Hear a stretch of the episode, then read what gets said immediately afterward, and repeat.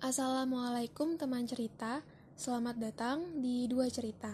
Sekarang kamu lagi dengerin segmen Ramadan kita, yaitu Ngadu Ngabuburit bareng Dua Cerita. Selamat mendengarkan.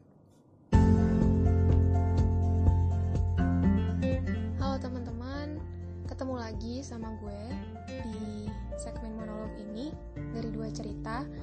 Gue Zahra, kalian bisa panggil gue Ra, Zahra, ya terserah segala macam. Jadi, uh, how are you today? Gimana kabar puasa kalian seminggu ini ya?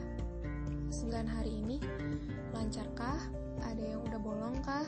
Atau ada yang mulai ngerasa menurun kinerja performanya?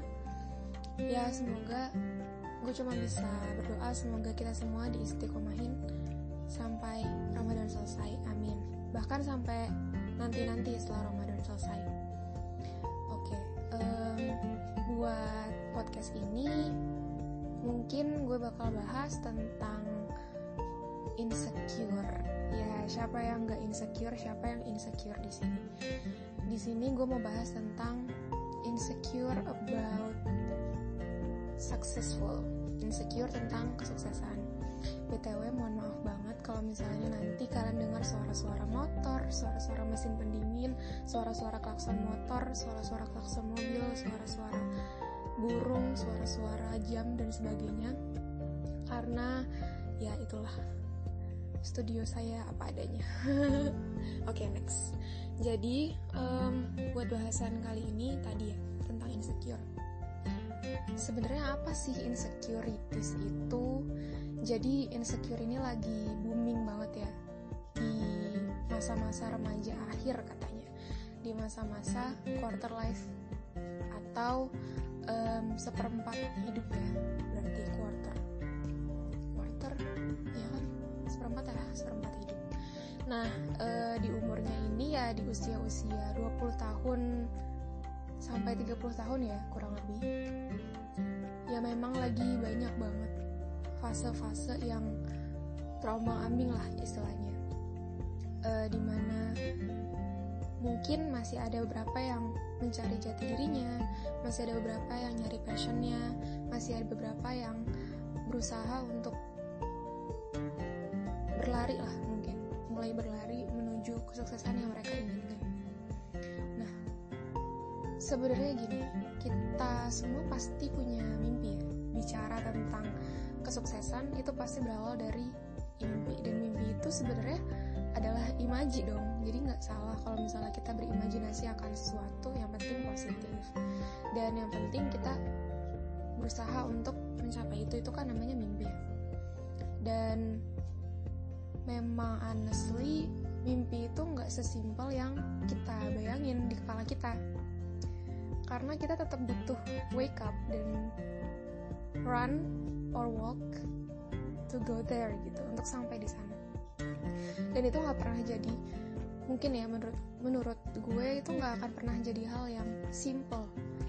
Dan gue percaya akan effort kayak semakin kita punya kerja keras semakin mimpi itu clear gitu clear di hadapan kita. Karena hasil itu ya adalah buah dari usaha gitu. Buah dari usaha dan doa dan kenapa sih masih ada isu-isu insecure? Sebenarnya gini menurut gue sih yang gue pahami dari isu-isu sekarang kenapa akhirnya gue pun merasa oh berarti gue insecure. Jadi saya banyak tuh ya sekarang kata-kata yang sifatnya memvalidasi perasaan kita. Kayak insecure overthinking terus uh, overwhelm. Itu tuh kata-kata yang sebelumnya kita nggak tahu memang kita ngerasain kita ngerasain yang namanya berpikir berpikir banyak. Kita ngerasain uh, yang namanya nggak bisa tidur karena mikir. Kita ngerasain iri sama orang lain. Atau mungkin kita pengen sukses kayak dia akhirnya kita ngebandingin diri dia. Dan akhirnya sekarang tervalidasi oleh kata insecure, overthinking, overwhelmed dan sebagainya. Mungkin ini adalah yang mungkin ini udah ada dari dulu ya kata-katanya, tapi baru ngehit sekarang dan booming sekarang. Akhirnya tervalidasi lah banyak orang, apalagi sekarang banyak banget yang uh, aware akan mental issues gitu mental health issues. Oke okay, move dari situ balik lagi ke masalah insecure tentang kesuksesan. Uh, sejujurnya mungkin aku ngerasa masih kurang pantas ya untuk berbicara ini. Tapi ya aku pikir kita sama-sama berproses so nggak apa-apa gitu kita sharing aja tentang proses-proses. Bahkan aku pun pribadi masih sangat-sangat berproses sama insecurities ini. Karena jujur aja sekarang lagi banyak-banyaknya hal yang bikin kita memandang orang lain tuh lebih ya dari kita. Entah uh, di dunia perkuliahan ya kayak misal ngeliat temen di kampus lain udah mulai iya udah mulai sempro aja sesimpel sempro. Itu tuh kita bisa ngerasa ketinggalan. Ngerasa kayak ih kok gue masih jauh banget ya dibanding dia terus ngeliat temen lain yang uh, udah banyak pengalaman kerja sana sini dulu gue belum bisa ngapa-ngapain. Terus ngeliat teman lain udah volunteer sana sini gue masih kayak gini-gini aja. Itu kan hal yang sebenarnya kalau mau diturutin insecure-nya ya ya udah bakal insecure terus gitu. Tapi kita punya pilihan dua hal. Ya kayak dalam Islam juga Allah tuh ngasih kita sebagai manusia tuh dua pilihan. Mau menikmati atau mau kufur gitu mau kita syukuri atau mau kufur. Ya konsepnya sama kayak insecurities gitu. Kita ngelihat orang lain kayak gitu dan pilihan kita ada kok gitu. Kita nggak pilihan kita nggak cuma insecure kok. Pilihan kita ada dua. Mau insecure lalu move atau insecure dan insecure lagi gitu. Gitu aja sih yang yang selalu terngiang-ngiang di kepala gue walaupun kadang kalau insecure-nya terlalu berlebihan hal-hal kayak gini tuh agak susah ya dipraktekin gitu. Tapi nggak apa-apa. Kita harus latihan harus latihan dan ya tetap namanya menyelamatkan diri dari keinsecurean itu ya proses lagi. Oke okay, itu tadi uh, prinsipnya kayak gitu ya konsepnya. Nah um, kalau misalnya kita udah bisa ngehandle nih ngehandle keinsecurean itu kalau pengalaman gue pribadi rasanya tuh lebih ringan sih sebenarnya dan lebih menerima diri kita sendiri gitu. Karena kalau mau kita telaah dengan lebih baik ya sebenarnya gini. Misalnya gue insecure nih sama temen gue di kampus lain yang udah skripsian yang udah atau nikah gitu ya atau yang udah ya pokoknya mencapai sesuatu yang lebih dari gue jauh lebih dari gue. Gue selalu mikir oke okay, my life is different from her gitu. Hidup gue udah jelas beda jangankan dari hidup dari kampus aja titlenya udah beda. Ya otomatis bisa jadi kurikulumnya beda, proses di sana beda, target-target yang ada di kampus dia dengan kampus gue beda. Jadi sebenarnya insecure ini tuh bisa kita observe gitu. Kita tuh harus bisa mengobservasi pikiran kita. Kenapa harus insecure gitu? Jadi gue tuh selalu bertanya kalau misalnya gue mulai insecure sama orang lain gue selalu bertanya lagi sama diri gue kenapa lo harus insecure sama dia jadi gue sibuk tuh nyari jawaban gue. Kenapa ya? Dan kalau misalnya udah mulai kejawab nanti gue tanya lagi. Ehm, emang proses lo sama dia sama gitu.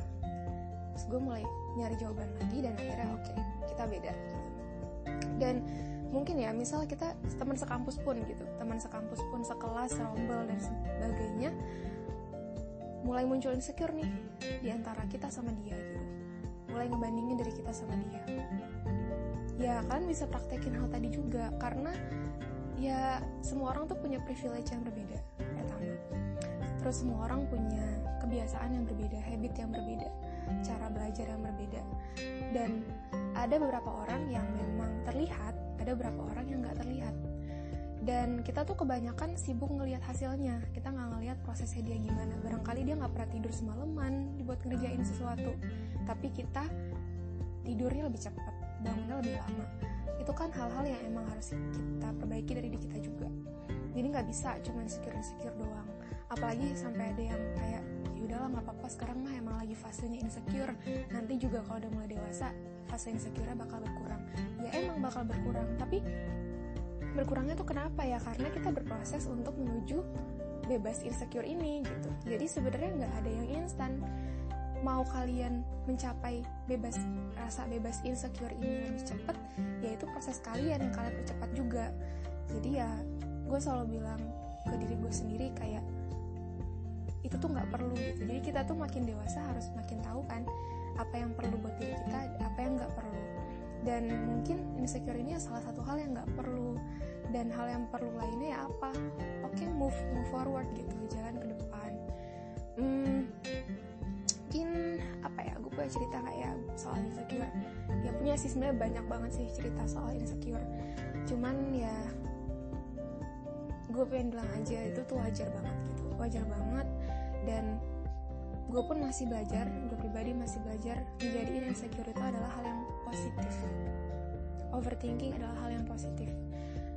Gue mulai dibanding gue ngeliat overthinking itu hal yang bikin kita nggak bisa tidur. Overthinking itu hal yang bikin kita uh, apa namanya bikin kita takut dan sebagainya gue akhirnya mencoba untuk berubah pola pikir kalau overthinking itu adalah cara kita buat memprediksikan hal-hal yang ingin kita lakukan supaya lebih clear, supaya lebih maksimal nanti hasilnya gitu. Nah nanti pikiran kita bakal ngarah ke sana juga. Kalau misalnya kita mikir aduh overthinking ini bikin gue gak bisa tidur, bikin gue apa overwhelmed, bikin gue takut. Nanti kita beneran akan kayak gitu, nggak bisa tidur, overwhelmed, takut ya nggak. Dan akhirnya pikiran-pikiran yang muncul tuh pikiran negatif aja pokoknya. Nah kalau misalnya kita ngarahin itu ke positif kayak misalnya overthinking ini, ya yang ngarahin gue ke mimpi gue gue bisa nggak apa-apa kok gue overthinking supaya gue tahu nih tujuan gue ke mana dan step-step yang harus gue lakuin apa dan gue harus ke sana dengan cara apa gitu nanti pikiran kita bakal belok ke sana sendiri bakal langsung mikir ke depan. Bakal langsung mikir oke okay, gue harus kayak gini gue harus kayak gini gue harus kayak gini and then sleep. Udah selesai gitu. Jadi ya berapa kali juga gue konseling dengan seorang psikolog ya ya intinya tetap hal itu tuh ya semuanya balik lagi ke pola pikir kita gitu. Di situlah proses terbesar yaitu di pikiran kita. Orang dewasa itu karena bukan karena usia loh tapi karena pola pikirnya karena pola pikir kita yang akhirnya ngebentuk perilaku yang akhirnya ngebentuk juga mindset kita dan seluruh nih seluruh apa namanya bagian di tubuh kita sampai akhirnya eksekusi ya itu semua dari pola pikir kita mulainya. Gitu. Mungkin ya gue nggak bisa share sih tentang insecurity sekali ya karena gue juga bingung mau share yang mana dan malah nanti um, apa ya gitulah gue mungkin belum bisa cerita. Tapi nanti lain kali kalau kita bisa sharing lagi kita sharing cerita-cerita tentang insecurities itu gimana. Tapi pasti ya menurut gue kita semua hampir punya jalan yang sama sih soal insecurities. Ya apa namanya poin-poin insecure kita tuh mungkin mirip sih. Karena gue juga beberapa kali sharing sama temen dan ternyata oh ya sama nih kita insecure karena ini karena ini gitu. Jadi it's okay. Gue cuma bilang it's okay. Tapi tetap um, segala hal itu harus direncanakan dengan baik dan effort. Effort itu jangan sampai less gitu.